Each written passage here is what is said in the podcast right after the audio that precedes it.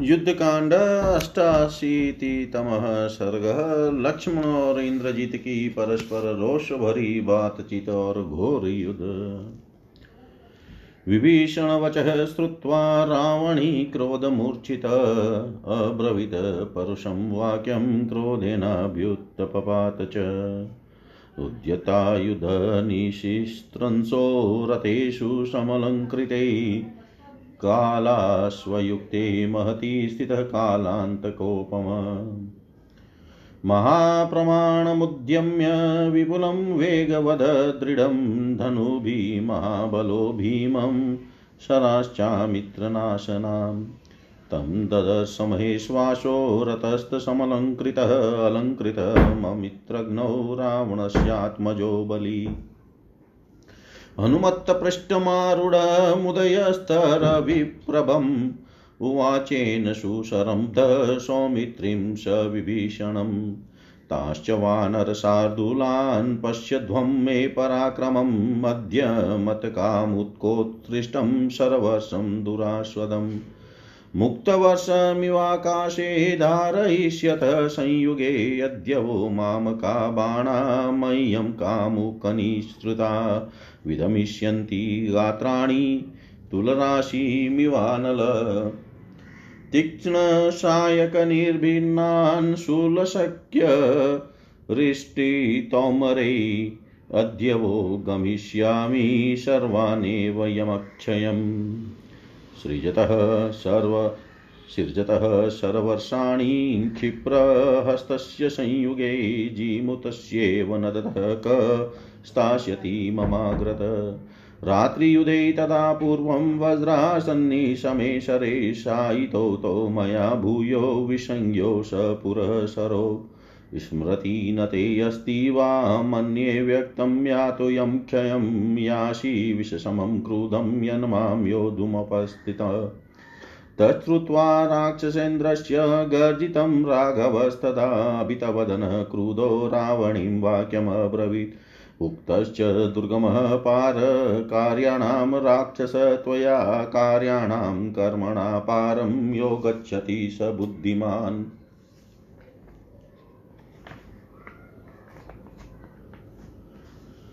स्वतमर्थस्य हीनातो दुर्वापस्य केनचित् वाचा व्याहत्य जानीषे कृतातोऽस्मिति दुर्मते। अन्तर्धानगते नाजो यत्त्वया चरितस्तदा तस्कराचरितो मार्गो नेशवीरनिषेवित।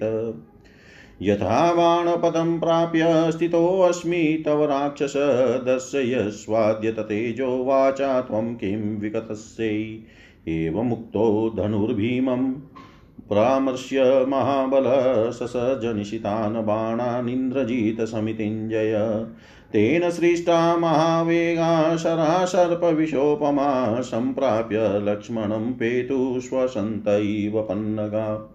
शरेरति महावेगे वेगवान् रावणात्मज सौमित्रमिन्द्रजिदयुद्धे विव्याधशुभलक्षणम् सशरैरति विद्वाङ्गो रुधिरेण समुचित शुशुभे लक्ष्मण श्रीमान् विद्युमिव पावक।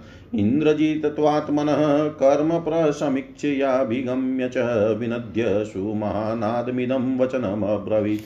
पत्रिण शितदानास्ते शरामतकामुकचित्ता आदाशयन्ते यद्य सौमित्रे जीवितं जीवितान्तका। अद्य गोमायुसङ्गाश्च श्येनसङ्गाश्च लक्ष्मण गृध्राश्च निपतन्तु त्वां गतासुं निहतं मया। क्षत्रबन्धुं सदा नार्यं रामपरं दुर्मती, भक्तं भ्रातरमध्येव त्वां द्रक्ष्यति हतं मया। विस्त्रस्तकवचं भूमौ व्यपविद्य शरासनं हतोत्तमाङ्गं सौमित्रे, त्वामद्य निहतं मया। इति ब्रुवाणं संक्रुधः परुषं रावणात्मजं हेतुमदवाक्यमर्थज्ञो लक्ष्मण प्रत्युवाच। वाग्बलं त्यज दुर्बुद्धे क्रूरकर्मण हि राक्षस, अथ कस्माद् वदस्ये ततः सम्पादय सुकर्मणा। अकृत्वा कतसे कर्म, किमर्थमिव राक्षस, कुरु ततः कर्म येनाहं श्रद्धेयं त्वकतत्ननम् अनुक्त्वा परुषं वाक्यं किञ्चिदप्यनव क्षिपन अविकथन् वदिष्यामि त्वां पश्य पुरुषादन।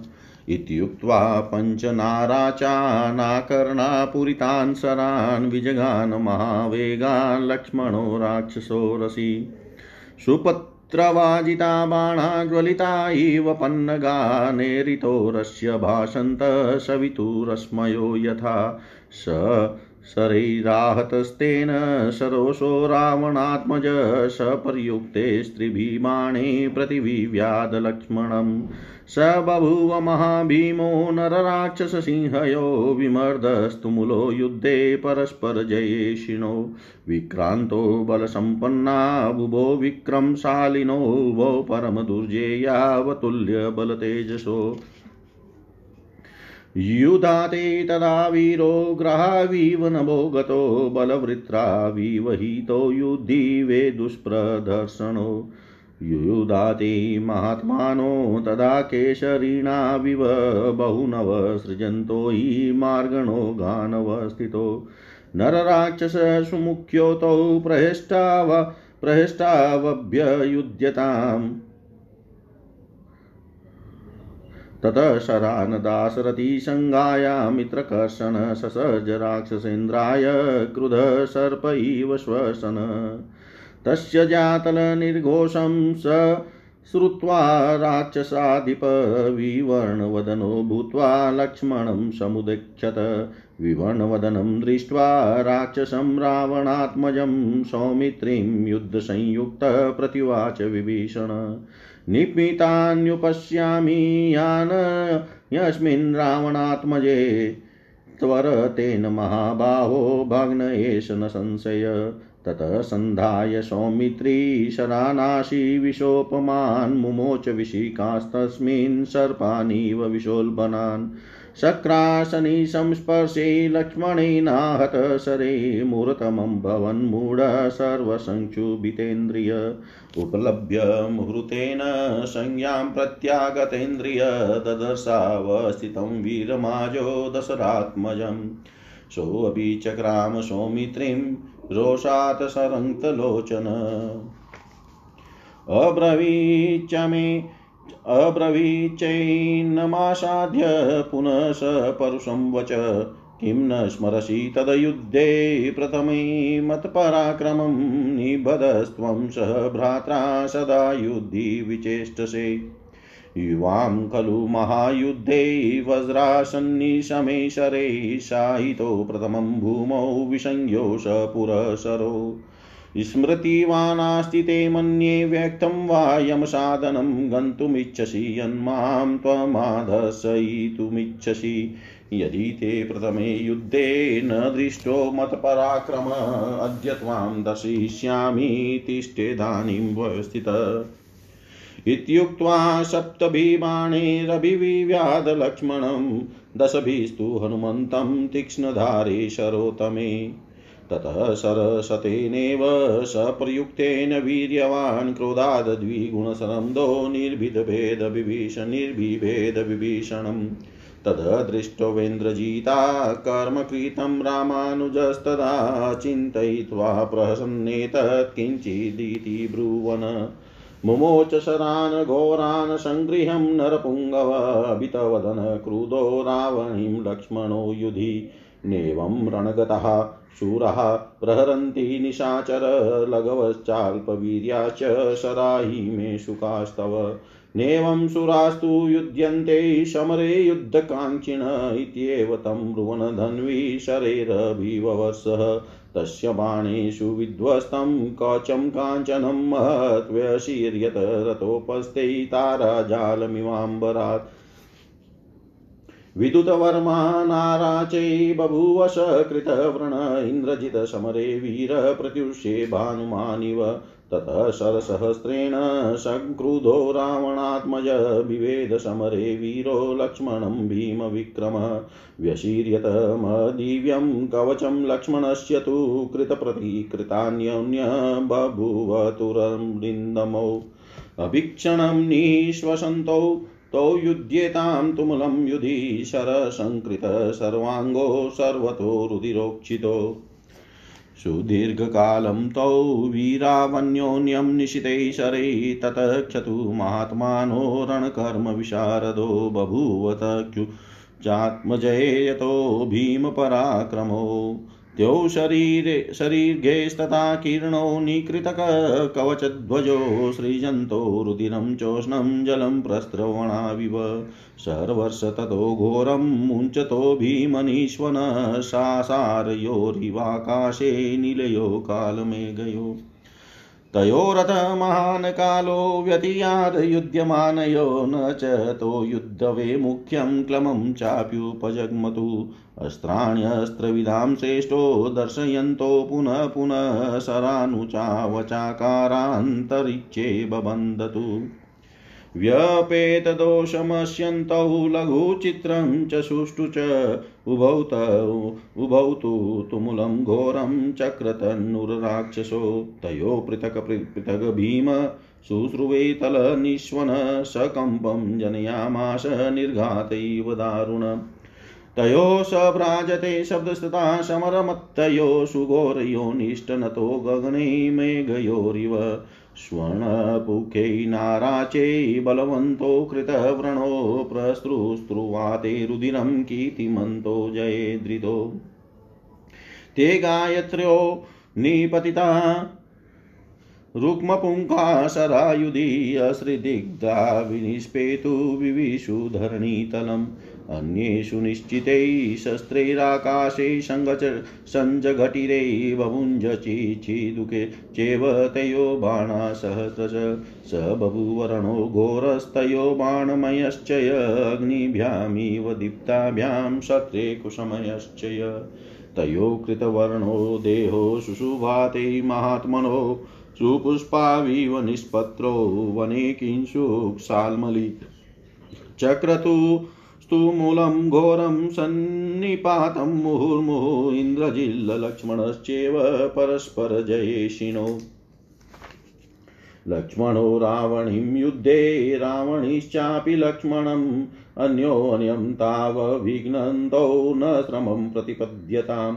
बाणजाले शरीरस्थैव गाढे शुशुभाते महावीर्यो प्ररुधाविव पर्वतो। तयोरुदिरसिक्तानि संवृतानि, शरे वृषं, बभ्राजु, सर्वगात्राणि ज्वलन्तम् इव पावका। तयोरथ महान् कालो व्यतियाद्युध्यमानयो न च तो युद्धविमुख्यं श्रमचाप्यमि। बीजग्मतु। अथ समरपरिश्रमं नियन्तुं समरमुखे स्वजितस्य लक्ष्मणस्य प्रियहितमुपपादयन् महात्मा समरमुपेत्य विभीषणोऽवतस्ते विभीषणोऽवतस्ते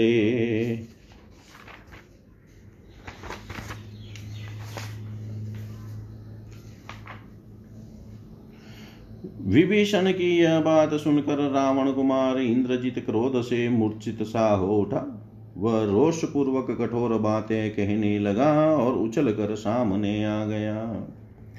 उसने खड़ग तथा दूसरे आयुध भी उठा रखे थे। काले घोड़े से युक्त सजे सजाए विशाल रथ पर बैठा हुआ इंद्रजित विनाशकारी काल के समान जान पड़ता था। वह भयंकर बलशाली, निशाचर, बहुत बड़े आकार वाले, लंबे, मज़बूत, वेगशाली और भयानक धनुष को तथा शत्रुओं का नाश करने में समर्थ बाणों को भी लेकर युद्ध के लिए उद्यत था।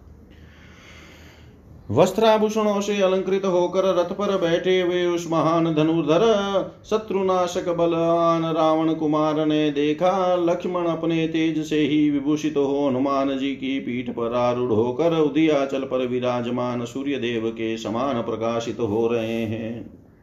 देखते ही वह अत्यंत रोष से भर गया। और विभीषण सहित सुमित्रा कुमार तथा अन्य वानर सिंहों से कहा, शत्रुओं, आज मेरा पराक्रम देखना, तुम सब लोग युद्ध स्थल में मेरे धनुष से छूटे हुए बाणों की दुसह वर्षा को अपने अंगों पर उसी धार तरह धारण करोगे, जैसे आकाश में होने वाली उन्मुक्त वर्षा को भूतल के प्राणी अपने ऊपर धारण करते हैं। जैसे आग रूही के ढेर को ढेर को जला देती है, उसी प्रकार इस विशाल धनुष से छूटे हुए मेरे बाण आज तुम्हारे शरीर की धजियाँ उड़ा देंगे। आज आपने शूल शक्ति, रिष्टि और तोमरों द्वारा तथा के सहायकों से छिन भिन करके तुम सब लोगों को यमलोक यमलोक पहुँचा दूँगा। युद्ध स्थल में हाथों की बड़ी फुर्ती से चलाकर जब मैं मेघ के समान गरजता हुआ बाणों की वर्षा आरंभ करूँगा, उस समय कौन मेरे सामने ठहर सकेगा? लक्ष्मण, उस दिन रात्रि युद्ध में मैंने वज्र और असनी के समान तेजस्वी बाणों द्वारा जो पहले तुम दोनों भाइयों को रणभूमि में सुला दिया था और तुम लोग अपने अग्रगामी सैनिकों सहित मूर्छित होकर पड़े थे, मैं समझता हूँ उसका इस समय तुम्हें स्मरण नहीं हो रहा है। विषधर सर्प के समान रोष से भरे हुए मुझे इंद्रजीत के साथ जो तुम युद्ध करने के लिए उपस्थित हो गए हो, उसे स्पष्ट जान पड़ता है कि यमलोक में जाने के लिए उद्यत हो। राक्षस राज के बेटे की वह गर्जना रघुकुल नंदन लक्ष्मण सुनकर रघुकुल नंदन लक्ष्मण कुपित हो उठे। उनके मुख पर भयंकर कोई चिन्ह नहीं था। वे उस राम रावण कुमार से बोले निशाचर तुमने केवल वाणी द्वारा अपने शत्रु वदादि कार्यों की पूर्ति के लिए घोषणा कर दी, परंतु उन कार्यों को पूरा करना तुम्हारे लिए बहुत ही कठिन है, जो क्रिया द्वारा कर्तव्य कर्मों के पार पहुँचता है, अर्थात जो कहता नहीं, काम पूरा करके दिखा देता है, वही पुरुष बुद्धिमान है। दुर्मते तुम अपने अभिष्ट कार्य को सिद्ध करने में असमर्थ हो। जो कार्य किसी के द्वारा भी सिद्ध होना कठिन है, उसे केवल वाणी के द्वारा कहकर तुम अपने को कृतार्थ मान रहे हो। उस दिन संग्राम में अपने को छिपा कर तुमने जिसका आश्रय लिया था, वह चोरों का मार्ग है, वीर पुरुष उसका सेवन नहीं करते। राक्षस, इस समय में तुम्हारे बाणों के मार्ग में आकर खड़ा हूँ। आज तुम तुम अपना वह तेज दिखाओ, केवल बढ़ बढ़ कर बातें क्यों बना रहे हो? लक्ष्मण के ऐसा कहने पर संग्राम विजयी महाबली इंद्रजीत ने अपने भयंकर धनुष को दृढ़ता पूर्वक पकड़कर पहने बाणों की वृष्टि आरंभ कर दी। उसके छोड़े हुए महान वेगशाली बाण सांप के विष की तरह जहरी लेते हुए फुफकारते हुए सर्प के समान लक्ष्मण के शरीर पर पड़ने लगे। वेगवान रावण कुमार इंद्रजीत ने उन अत्यंत वेगशाली बाणों द्वारा युद्ध में शुभ लक्षण लक्ष्मण को घायल कर दिया। बाणों से उनका शरीर अत्यंत क्षत विक्षत हो गया। वे रक्त से नहा उठे। उस अवस्था में श्रीमान लक्ष्मण धूम रहित प्रज्वलित अग्नि के समान शोभा पा रहे थे। इंद्रजीत अपना यह पराक्रम देख लक्ष्मण के पास जा बड़े ज़ोर से गरजना करके यो बोला, सुमित्र कुमार, मेरे धनुष से छूटे हुए तेज धार वाले पंखधारी बाण शत्रु के जीवन का अंत कर देने वाले हैं। ये आज तुम्हारे प्राण लेकर ही रहेंगे। लक्ष्मण, आज मेरे द्वारा मारे जाकर जब तुम्हारे प्राण निकल जाएँगे, तब तुम्हारी लाश पर झुंड के झुंड गिदड़बाज और गिद टूट पड़ेंगे। परम दुर्बुद्धि राम, तुम जैसे अनार्य क्षत्रिया धम्म एवं अपने भक्त भाई को आज ही मेरे द्वारा मारा गया, देखेंगे। सुमित्रा कुमार, तुम्हारा कवच खिसक कर पृथ्वी पर गिर जाएगा, धनुष भी दूर जा पड़ेगा और तुम्हारा मस्तक भी धड़ से अलग कर दिया जाएगा। इस अवस्था में राम आज मेरे हाथ से मारे गए, तुमको देखेंगे। इस तरह कठोर बातें कहते हुए रावण कुमार इंद्रजीत से अपने प्रयोजन को जानने वाले लक्ष्मण ने कुपित होकर यह युक्ति युक्त उत्तर दिया क्रूर कम करने वाले दुर्बुद्धि राक्षस बकवास का बल छोड़ दे। तू ये सब बातें कहता क्यों है? करके दिखा। निशाचर जो काम भी किया नहीं, उसके लिए यहाँ वह तडिंग क्यों हाँकता है? तू जिसे कहता है, उस कार्य को पूरा कर, जिससे मुझे तेरी इस बढ़ा चढ़ाकर कही हुई बात पर विश्वास हो। नर भक्षी राक्षस, तू देख लेना, मैं कोई कठोर बात न कह कर तेरे ऊपर किसी तरह का आक्षेप न करके आत्म प्रशंसा किए बिना ही तेरा वध करूँगा। ऐसा कहकर लक्ष्मण ने उस राक्षस की छाती में बड़े वेग से पाँच नराच मारे, जो धनुष को कान तक खींच कर छोड़े गए थे। सुंदर पंखों के कारण अत्यंत वेग से जाने वाले और प्रज्वलित सर्प के समान दिखाई देने वाले वे बाण उस राक्षस की छाती पर सूर्य की किरणों के समान प्रकाशित हो रहे थे। लक्ष्मण के बाणों से आ तो रावण कुमार रोष से आग बबूला हो उठा।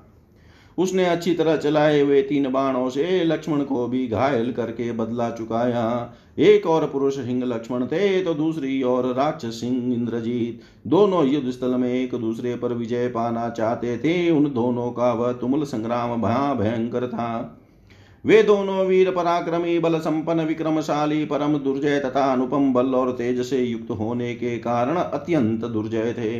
जैसे आकाश में दो ग्रह टकरा गए हो, उसी तरह वे दोनों वीर परस्पर जूझ रहे थे। युद्ध उस युद्ध स्थल में वे इंद्र और वृतासुर के समान दुर्धर्ष जान पड़ते थे। वे महामनस्वी नर श्रेष्ठ तथा राक्षस परवर वीर जैसे दो सिंह आपस में लड़ रहे हो, उसी प्रकार युद्ध करते थे और बहुत से बाणों की वर्षा करते हुए युद्ध भूमि में डटे हुए थे। दोनों ही बड़े हर्ष और उत्साह के साथ एक दूसरे का सामना करते थे। तदनंतर दशरथ नंदन शत्रुसूदन लक्ष्मण ने कुपित हुए सर्प की भांति लंबी सांस खींचते हुए अपने धनुष पर अनेक बाण रखे और उन सबको राक्षस राज इंद्रजीत पर चलाया। उनके धनुष की डोरी से प्रकट होने वाली टंकार ध्वनि सुनकर राक्षस राज इंद्रजीत का मुँह उदास हो गया और वह चुपचाप लक्ष्मण की ओर देखने लगा। रावण कुमार इंद्रजीत का मुँह उदास देकर विभीषण ने युद्ध में लगे हुए सुमित्रा कुमार से कहा, महाबाहो इस समय रावण पुत्र इंद्रजीत में मुझे जो लक्षण दिखाई दे रहे हैं, उनसे जान पड़ता है कि निसंदेह इसका उत्साह भंग हो गया है। अतः आप इसके वध के लिए शीघ्रता करें। तब सुमित्रा कुमार ने विषधर सर्पों के समान भयंकर बाणों को धनुष पर चढ़ाया और उन्हें इंद्रजीत को लक्ष्य करके चला दिया। वे बाण क्या थे महाविशेले सर्प थे। उन बाणों का स्पर्श इंद्र के वज्र की भांति दूसरा था। लक्ष्मण के चलाए हुए उन बाणों को गंभीर चोट खाकर इंद्रजीत दो घड़ी के लिए मूर्छित हो गया। उसकी सारी इंद्रियाँ विक्षिप्त हो उठी। थोड़ी देर में जब होश हुआ और इंद्रियाँ सुस्थिर हुई, तब उसने रणभूमि में दशरथ कुमार वीर लक्ष्मण को खड़ा देखा। देखते ही उसके नेत्र रोष से लाल हो गए और वह सुमित्र कुमार के सामने आ गए गया। वहाँ पहुंचकर वह उनसे कठोर वाणी में बोला, सुमित्रा कुमार, पहले युद्ध में मैंने जो पराक्रम दिखाया था, उसे क्या तुम भूल गए उस दिन तुमको और तुम्हारे भाई को मैंने बाँध लिया था? उस समय तुम युद्ध भूमि में पड़े पड़े छटपटा रहे थे। उस महायुद्ध में वज्र एवं असनी के समान तेजस्वी बाणों द्वारा मैंने तुम दोनों भाइयों को पहले धरती पर सुला दिया था। तुम दोनों अपने अग्रगामी सैनिकों के साथ मूर्छित होकर पड़े थे। अथवा मालूम होता है कि तुम्हें उन सब बातों की याद नहीं आ रही, यह स्पष्ट जान पड़ता है कि तुम यमलोक में जाना चाहते हो। इसलिए तुम मुझे पराजित करने की इच्छा रखते हो। यदि पहले युद्ध में तुमने मेरा पराक्रम नहीं देखा है तो आज तुम्हें दिखा दूँगा, इस समय सुस्थिर भाव से खड़े रहो। ऐसा कहकर तीखी धार वाले सात बाणों से उसने लक्ष्मण को घायल कर दिया और दस उत्तम सहायकों द्वारा हनुमान जी पर प्रहार किया। तत्पश्चात दूने रोष से भरे हुए उस पराक्रमी निशाचर ने अच्छी तरह से छोड़े गए सौ बाणों द्वारा विभीषण को क्रोध पूर्वक छत विक्षत कर दिया। इंद्रजीत द्वारा किए गए इस पराक्रम को देख कर श्री राम के छोटे भाई लक्ष्मण ने उसकी कोई परवाह नहीं की और हँसते हँसते कहा, यह तो कुछ नहीं है। साथ ही उन श्रेष्ठ लक्ष्मण के मुख पर भय की छाया तक नहीं आने दी उन्होंने युद्ध स्थल में कुपित हो भयंकर बाण हाथ में लिए और उन्हें रावण कुमार को लक्ष्य करके चला दिया। फिर वे बोले, निशाचर रणभूमि में आए हुए सूरवीर इस तरह प्रहार नहीं करते। तुम्हारे ये बाण बहुत हल्के और कमज़ोर है। इनसे कष्ट नहीं होता, सुख ही मिलता है। युद्ध की इच्छा रखने वाले सूरवीर समरांगन में इस तरह युद्ध नहीं करते हैं। ऐसा कहते हुए धनुर्धर वीर लक्ष्मण ने उस राक्षस पर बाणों की वर्षा आरंभ कर दी। लक्ष्मण के बाणों से इंद्रजीत का महान कवच जो सोने का बना हुआ था टूट कर रथ की बैठक में गिर बिखर गया। मानो आकाश से तारों का समूह टूट कर गिर पड़ा हो। कवच कट जाने से नाराचों के प्रहार से वीर इंद्रजीत के सारे अंगों में घाव हो गए। वह समरांगन में रक्त से रंजित हो प्रातः काल के सूर्य की भांति दिखाई देने लगा। तब भयानक पराक्रमी वीर रावण कुमार ने अत्यंत कुपित हो समर भूमि में लक्ष्मण को सहस्त्र बाणों से घायल कर दिया। इससे लक्ष्मण भी दिव्य एवं विशाल कवच छिन्न बन हो गया। वे दोनों शत्रु दमन वीर एक दूसरे के प्रहार का जवाब देने लगे। वे बारंबार हाँपते हुए भयानक युद्ध करने लगे। युद्ध स्थल में बाणों के आघात से दोनों के सारे अंग छक्त विचित हो गए। थे अतः वे दोनों सब और से लहूलुहान हो गए।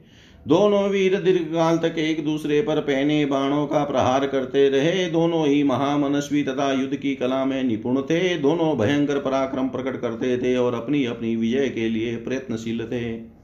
दोनों के शरीर बाण समूहों से व्याप्त थे। दोनों के ही कवच और ध्वज कट गए थे। जैसे दो झरने जल बहा रहे हो, उसी तरह वे दोनों अपने शरीर से गरम गरम रक्त बहा रहे थे। दोनों ही भयंकर गर्जना के साथ बाणों की घोर वर्षा कर रहे थे। मानो प्रलय काल के दो नील मेघ आकाश में जल की धारा बरसा रहे हो। वहाँ जूझते हुए उन दोनों वीरों का बहुत अधिक समय व्यतीत हो गया, परंतु वे दोनों न तो युद्ध से विमुख हुए और न उन्हें थकावट ही हुई। दोनों ही अस्त्र वेताओं में श्रेष्ठ थे और बारंबार अपने अस्त्रों का प्रदर्शन करते थे। उन्होंने आकाश में छोटे बड़े बाणों का जाल सा बिछा दिया। वे मनुष्य और राक्षस दोनों वीर बड़ी फूर्ति के साथ अद्भुत सुंदर ढंग से बाणों का प्रहार करते थे। उनके बाण चलाने की कला में कोई दोष नहीं दिखाई देता था। वे दोनों घोर घमासान युद्ध कर रहे थे। बाण चलाते समय उन दोनों की हथेली और प्रत्यंचा का भयंकर एवं तुमुल नाद पृथक पृथक सुनाई देता था, जो भयंकर वज्रपात की आवाज़ के समान श्रोताओं के हृदय में कंप उत्पन्न कर देता था। उन दोनों रणोन्मत वीरों का वह शब्द आकाश में परस्पर टकराते हुए दो महाभयंकर मेघों की गड़गड़ाहट के समान सुशोभित तो होता था।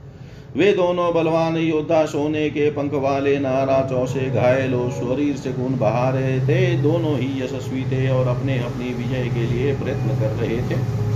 युद्ध में उन दोनों के चलाए हुए स्वर्णमय पंख वाले बाण एक दूसरे के शरीर पर पड़ते, रक्त से भीग कर निकलते और धरती में समा जाते थे। उनके हज़ारों बाण आकाश में दी के शस्त्रों से टकराते और उन्हें तोड़कर टुकड़े टुकड़े कर डालते थे।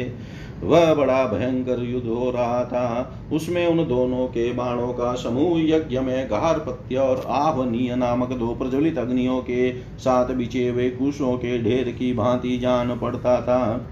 उन दोनों महामनस्वी वीरों के क्षत विक्षत शरीर पर वन में पत्रहीन एवं लाल पुष्पों से भरे हुए पलाश और श्यामल के वृक्षों के समान सुशोभित तो होते थे। एक दूसरे को जीतने की इच्छा वाले इंद्रजीत और लक्ष्मण रह रहकर बारंबार भयंकर मार काट मचाते थे। लक्ष्मण रणभूमि में रावण कुमार पर चोट करते थे और रावण कुमार लक्ष्मण पर इस तरह एक दूसरे पर प्रहार करते हुए वीर थकते नहीं थे। उन दोनों वेगशाली वीरों के शरीर में बाणों के समूह धंस गए थे। इसलिए वे दोनों महापराक्रमी योद्धा जिन पर बहुत से वृक्ष उगाए हों, उन दो पर्वतों के समान शोभा पाते थे। बाणों से ढके और खून से भिगे हुए उन दोनों के सारे अंग जलती हुई आग के समान उदीप्त हो रहे थे। इस तरह युद्ध करते करते उन दोनों का बहुत समय व्यतीत तो हो गया, परंतु वे दोनों न तो युद्ध से विमुख हुए और न उन्हें थकावट ही हुई। युद्ध के मुहाने पर पराजित न होने वाले लक्ष्मण के युद्ध जनित श्रम का निवारण तथा अपने प्रिय एवं हितकर संपादन करने के लिए महात्मा विभीषण युद्ध भूमि से में आकर खड़े हो गए। इतिहास से श्रीमद रामायण वाल्मीकि आदिकाव्ये युद्धकाण्डे अष्टाशीतितमः सर्ग सर्वं श्रीशां सदाशिवाय अर्पणम् अस्तु ॐ विष्णवे नम, ॐ विष्णवे नम, ॐ विष्णवे नमः। युद्धकांड एकोनवतितम सर्ग विभीषण का राक्षसों पर प्रहार। उनका वानर युद्धपत्तियों का प्रोत्साहन देना। लक्ष्मण द्वारा इंद्रजीत के सारथी का और वानरों द्वारा उसके घोड़ों का वध। युध्यमानो ततो दृष्ट्वा प्रसक्तो परस्पर जयेशिनो। तयो युद्धं दृष्टुकामो वारच वरचापधरो बलीशुरः स रावणभ्राता तस्थो सङ्ग्राममूर्धनि ततो विस्मार्यामास्मदधनुरस्वस्थितः उत्ससजच तीक्ष्णाग्रान् राक्षसेषु महाशरान्। ते शराशिकी संस्पर्शा निपतन्त समाहिता राक्षसान् द्राव्यामाशूर्वज्राणीव महागिरीन्। विभीषणस्यानुचारास्तेऽपि शूलाशिपट्टिशे चिचिदु समरे वीरान् राक्षसान् राक्षसोत्तमा। राक्षसेस्ते परिवृतः स तदा तु विभीषण बभो मध्ये प्रकृष्टानां कलभानामिव द्वीप। कल्भानामिव द्वीपः ततः सञ्चोदमानो वै हरिणरक्षो वध प्रियानुवाच वचनं काले कालज्ञो रक्षसां वरः।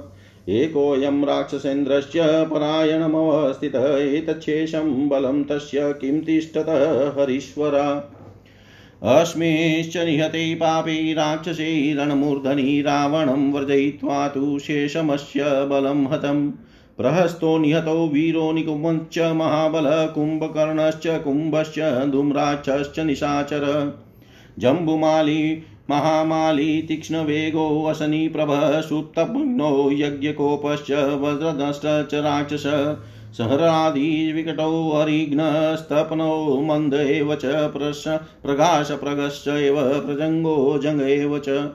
अग्निकेतुश्च दुर्दशो, रश्मिकेतुश्च वीर्यवान् विद्युजीव्यो द्विजीवश्च, सूर्यशत्रुश्च राक्षस।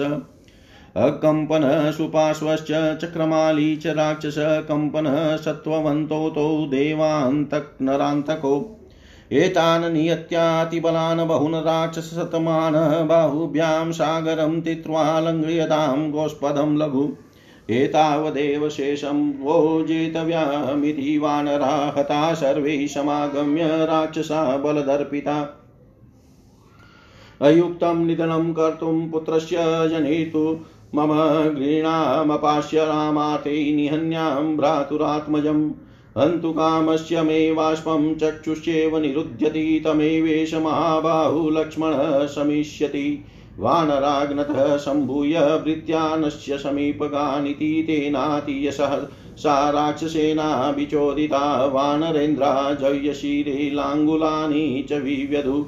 ततस्तु कपिशादुलाश्वेरतं च पुनः पुनः मुमुचु विविधाननादान् मेघान् दृष्ट्वेव बहिण जाम्बवानपि ते सर्वैश्वयुध्येरभिसंवृतः ते स्मिभिस्ताडयामाशु न खेदन्ते च राक्षसा निघ्नन्त मृक्षाधिपतिं राक्षसास्ते महाबला परिवभ्रुभयं त्यक्त्वा तमनेकविधायुधा शरै परशुभिस्तीक्ष्णौ पटीये पटिशेर्यष्टितोमरै जाम्बवन्तं मृधै जग्नु निघ्नन्तं राक्षसीं चमुम् ससम्प्रहारस्तुमुलः सञ्जज्ञै कपिरक्षसां देवासुराणां क्रुधानां यथा भीमो महाश्वन। हनुमानपि सङ्क्रुधः शालमुत्पाटय पर्वतात् स लक्ष्मणं स्वयं पृष्ठादवरोप्य महामना रक्षसां कदनं चक्रे दुरासादसहस्रश स दत्त्वा तुमुलं युद्धं पितृव्यस्येन्द्रजिदबलि लक्ष्मणं परविग्रग्नं पुनरेवाभ्यधावत तौ प्रयुद्धो तदा वीरो मृदे लक्ष्मणराक्षसो सरोघाननिभिः वसन्तो जग्नतुस्तो परस्परम् अभीक्षणमन्तददु शरजाले महाबलो। चन्द्रादित्या विवोष्णान्ते यथा मेघे स्तरश्विनो न याम्। आदाननसन्धानं धनुषो वा परिग्रह न विप्रमोक्षो बाणानां न विकर्षो न विग्रह। न मुष्टिप्रतिसन्धानं न लक्ष्यप्रतिपादनम् अदृश्यत तयोस्तत्र युध्यतोपान् लाघवान् चापवेग। प्रयुक्तेश्च बाणजाले समन्तत अन्तरिक्षे अभिसम्पन्नेन रूपाणि चकाशिरे लक्ष्मणो रावणीं प्राप्य रावणीश्चापि लक्ष्मण अव्यवस्था भवत्युग्रा ताभ्याम् अन्योन्यविग्रहे ताभ्यामुमाभ्यां तरसां प्रसृष्टे विशिकेशिते निरन्तरमिवाकाशं बभूव तमसावृतं ते पतद्भिश्च बहुभिस्तयो सरसतैः शिते दिशश्च प्रदिशश्चेव बभूव सरसङ्कुला। तमसापि तं सर्वमाशितः प्रतिभयं महत्। हस्तं गते सहस्रांशो संवृते तं सा च वैरुधिरोधा महानद्य प्रावर्तन्त सहस्रज। क्रव्यदा वाग्भिः चिक्षिपि कुभिमिनिष्वनान् न तदानीं वभो वायुन च जज्वाल्पावकस्वस्त्यस्तु लोकेभ्य इति जजल्पुस्ते महर्षय। सम्पेतुश्चात्र सन्तप्ता गन्धर्वाशचारणे अत्य राक्षसिंहस्य कृष्णान् कनकभूषणा शरे चतुर्भिः सौमित्री विव्याधचतुरो हयान् ततौ अपरेण बलेन पीतेन निशितेन च सम्पूर्णायतमुक्तेन सुपुत्रेण सुवर्चसा। महेन्द्रासान्निकल्पेन सुतस्य विचरष्यतः स तेन बाणाशनिना तलशब्दानुनादिना। लाघवाद राघवः श्रीमान् क्षीरकायादपहारत स यन्तरी महातेजा हत्ते मन्दोदरी सुत स्वयं सार करोत पुनश्च धनुरस्पर्शत तदभूतमद्भूत तत्र सारथ्यं पश्यतां युधि। हयेषु व्यग्रहस्तं तं विव्याधनिशितैः शरैः धनुष्यतः पुनर्व्यग्रं हयेषु मुमुचे शरान्। छिद्रेषु तेषु बाणे बाणो गे विचरन्तमम मभीतवत अर्धयामाश समरे सौमित्री शीघ्रकृतं निहतं सारथिं दृष्ट्वा समरे रावणात्मज प्रजयों समरोद्धर् समो संरोधसंविषणः स बभूवः। भीषणन्वदनं दृष्ट्वा राक्षसं मर्युत्तपा ततः परं श्रेष्ठा लक्ष्मणं चाभ्यपूजयन् ततः प्रमातिरवश शरभो गन्धमादन अमृश्यमाणाश्चत्वारश्चक्रुवेगं हरीश्वरा।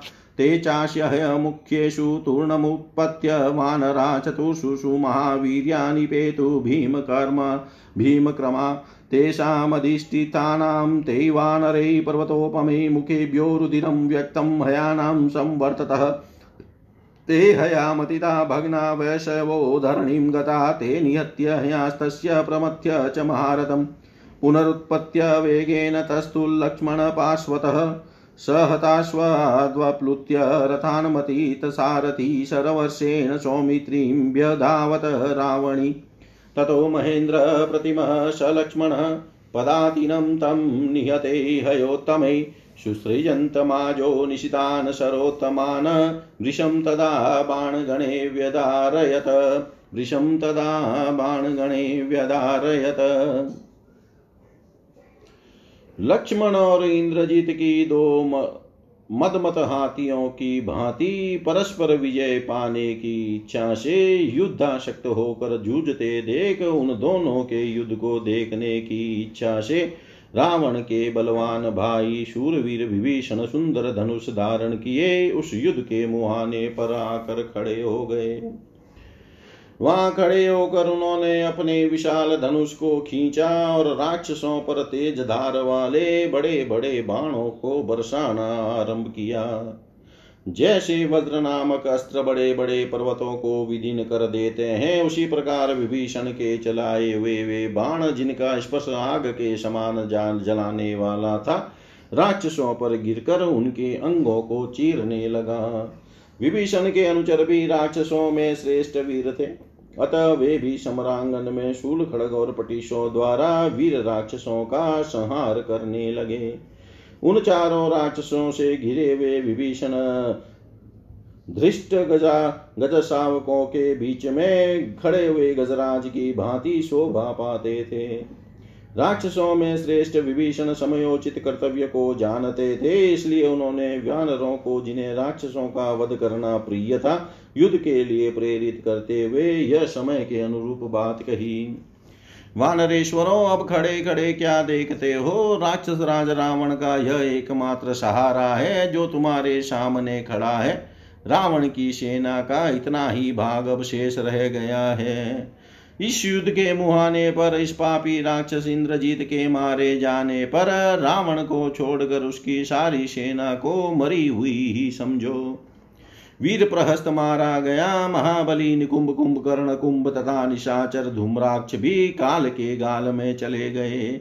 जम्बू माली, महामाली तीक्ष्ण वेग शनि प्रभ, सुप्तघ्न यज्ञ कोप राक्षस भद्रदष्ट संहरादि, विकट, अरिघ्न तपन मंद प्रकाश प्रकश प्रजंग, जंग, दुर्जय, अग्नि, केतु, पराक्रमी, रश्मि, केतु विद्युजीव दिवजीव, राक्षस सूर्य शत्रु अंगंपन सुपार्श्व निशाचर चक्रमाली कंपन तथा वे दोनों शक्तिशाली वीर देवांतक और नरांतक। ये सभी मारे जा चुके हैं।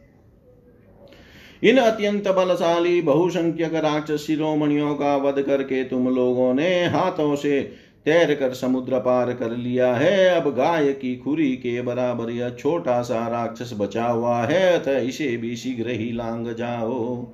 वानरों, इतनी ही राक्षस सेना और शेष रह गई है, जिसे तुम्हें जीतना है। अपने बल पर घमंड करने वाले प्राय सभी राक्षस तुमसे भीड़ कर मारे जा चुके हैं। मैं इसके बाप का भाई हूँ, इस नाते यह मेरा पुत्र है, अतः मेरे लिए इसका वध करना अनुचित है। तथापि श्री रामचंद्र जी के लिए दया को तिलांजलि दे, मैं अपने इस भतीजे को मारने के लिए उद्यत हूँ। जब मैं स्वयं मारने के लिए इस पर हथियार चलाना चाहता हूँ, उस समय आँसू मेरी दृष्टि बंद कर देते हैं। तो ये महाबाहु लक्ष्मण ही इसका विनाश करेंगे। वानरों, तुम लोग झुंड बनाकर इसके समीपवर्ती सेवकों पर टूट पड़ो और उन्हें मार डालो। इस प्रकार अत्यंत शस्वी राक्षस विभीषण के के प्रेरित करने पर वानर युद्धपति हर्ष और उत्साह से भर गए तथा अपनी पूंछ पटकने लगे। फिर वे सिंह के समान पराक्रमी वानर बारंबार गरजते हुए उसी तरह नाना प्रकार के शब्द करने लगे, जैसे बादलों को देख कर मोर अपनी बोली बोलने लगते हैं। अपने ऊपर प्रहार करते हुए ऋक्षराज जाम्बवान को उन महाबली राक्षसों ने भय छोड़कर चारों ओर से घेर लिया। उनके हाथ में अनेक प्रकार के अस्त्र शस्त्र थे। वे राक्षस सेना का संहार करने वाले जाम्बवान पर युद्ध स्थल में बाणों, तीखे, फरसों, पटिशों, डंडों और तोमरों द्वारा प्रहार करने लगे। वानरों और राक्षसों का वह महायुद्ध क्रोध से भरे हुए देवताओं और असुरों के संग्राम की भांति बड़ा भयंकर हो चला। उसमें बड़े ज़ोर ज़ोर से भयानक कोलाहल होने लगा। उस समय महामनस्वी हनुमान जी ने लक्ष्मण को अपनी पीठ से उतार दिया और स्वयं भी अत्यंत कुपित हो पर्वत शिखर से एक साल वृक्ष उखाड़ कर सहस्त्रों राक्षसों का संहार करने लगे। शत्रुओं के लिए उन्हें परास्त करना बहुत कठिन था। शत्रु वीरों का संहार करने वाले बलवान इंद्रजीत ने अपने चाचा को भी घोर युद्ध का अवसर देकर पुनः लक्ष्मण पर धावा किया। लक्ष्मण और इंद्रजीत दोनों वीर उस समय रणभूमि में बड़े वेग से जूझने लगे। वे दोनों बाण समूहों की वर्षा करते हुए एक दूसरे को चोट पहुँचाने लगे। वे महाबली वीर बाणों का जाल सा बिछाकर बारम्बार एक दूसरे को ढक देते थे। ठीक उसी तरह जैसे वर्षा काल में वेगशाली चंद्रमा और सूर्य बादलों से आच्छादित हो जाया करते हैं। युद्ध में लगे हुए उन दोनों वीरों के हाथों में इतनी फूर्ति थी कि तर्क से बाणों का निकालना, उनको धनुष पर रखना, धनुष को इस हाथ से, उस हाथ में लेना, उसे मुट्ठी में दृढ़ता पूर्वक पकड़ना, कान तक खींचना, बाणों का विभाग करना, उन्हें छोड़ना और लक्ष्य वेदना आदि कुछ भी दिखाई नहीं पड़ता था। धनुष के वेग से छोड़े गए बाण समूहों द्वारा आकाश सब ओर से ढक गया। अतः उसमें साकार वस्तुओं का दिखना बंद हो गया।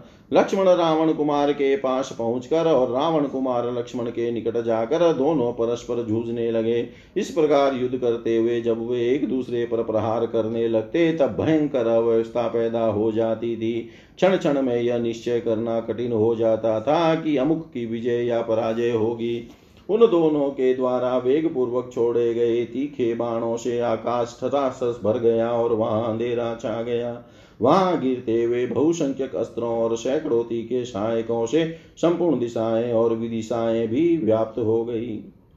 अतः सब कुछ अंधकार से आचन हो गया और बड़ा भयानक दृश्य दिखाई देने लगा। सूर्य अस्त हो गए, सब और अंधेरा फैल गया और रक्त के प्रवाह से पूर्ण सहस्त्रों बड़ी बड़ी नदियाँ बहने चली। मांस बच्ची भयंकर जंतु अपनी वाणी द्वारा भयानक शब्द प्रकट करने लगे। उस समय न तो वायु चलती थी और न आग ही प्रज्वलित होती थी। महर्षि गण बोल उठे, संसार का कल्याण हो। उस समय गंधर्वों का बड़ा को बड़ा संताप हुआ, वे चारणों के साथ वहाँ से भाग चले। तदनंतर लक्ष्मण ने चार बाण मारकर उस राक्षस सिंह के सोने के आभूषणों से सजे हुए काले रंग के चारों घोड़ों को बिंद दिया। तत्पश्चात रघुकुल नंदन श्रीमान लक्ष्मण ने दूसरे ती के पानीदार सुंदर पंख वाले और चमकीले भल से जो इंद्र की वज्र के, इंद्र के वज्र की समानता करता था, तथा जिसे कान तक खींच कर छोड़ा गया था, रणभूमि में विचरते हुए इंद्रजीत के सारथी का मस्तक शीघ्रता पूर्वक धड़ से अलग कर दिया। वह वज्रोपम बाण छूटने के साथ ही हथेली के शब्द से अनुनादित हो सनसनाता हुआ आगे बढ़ा था। सारथी के मारे जाने पर महातेजस्वी मंदोदरी कुमार इंद्रजीत स्वयं ही सारथी का भी काम संभालता, घोड़ों को भी काबू में रखता और फिर धनुष को भी चलाता था। युद्ध स्थल में उसके द्वारा वहाँ सारथी के कार्य का भी संपादन होना दर्शकों की दृष्टि में बड़ी अद्भुत बात थी। इंद्रजीत जब घोड़ों को रोकने के लिए हाथ बढ़ाता, तब लक्ष्मण उसे तीखे बाणों से भेदने लगते और जब वह युद्ध के लिए धनुष उठाता, तब उसके घोड़ों पर बाणों का प्रहार करते थे। उन छिद्रों, बाण प्रहारों के अवसरों में वे शीघ्रता पूर्वक हाथ चलाने वाले सुमित्रा कुमार, लक्ष्मण ने सम्रांगन में निर्भय से विचरते हुए इंद्रजीत को अपने बाण समूहों द्वारा अत्यंत पीड़ित कर दिया। समर भूमि में सारथी को मारा, देख रावण कुमार ने युद्ध विषय उत्साह त्याग दिया वह विषाद में डूब गया। उस राक्षस के मुख पर विषाद छाया हुआ देख वे वानर युद्धपति बड़े प्रसन्न हुए और लक्ष्मण की भूरी भूरी प्रशंसा करने लगे। तत्पश्चात प्रमाति रबस सरब और गंधमाद निचान वानरेश्वरों ने अमर से भरकर अपना महान वेग प्रकट किया। वे चारों वानर महान बलशाली थे और भयंकर पराक्रमी थे। वे सहसा उछलकर इंद्रजीत के चारों घोड़ों पर कूद पड़े। उन पर्वताकार वानरों के भार से दब जाने के कारण उन घोड़ों के मुखों से खून निकलने लगा। उनसे रौंदे जाने के कारण घोड़ों के अंग भंग हो गए और वे प्राणहीन होकर पृथ्वी पर गिर पड़े। इस प्रकार घोड़ों की जान ले, इंद्रजीत के विशाल रथ को भी तोड़ फोड़ कर वे चारों वानर पुनः वेग से उछले और लक्ष्मण के पास आकर खड़े हो गए। सारथी तो पहले ही मारा गया था। जब घोड़े भी मार डाले गए, तब रावण कुमार रथ से कूद पड़ा और वाणों की वर्षा करता हुआ सुमित्रा कुमार की ओर बढ़ा।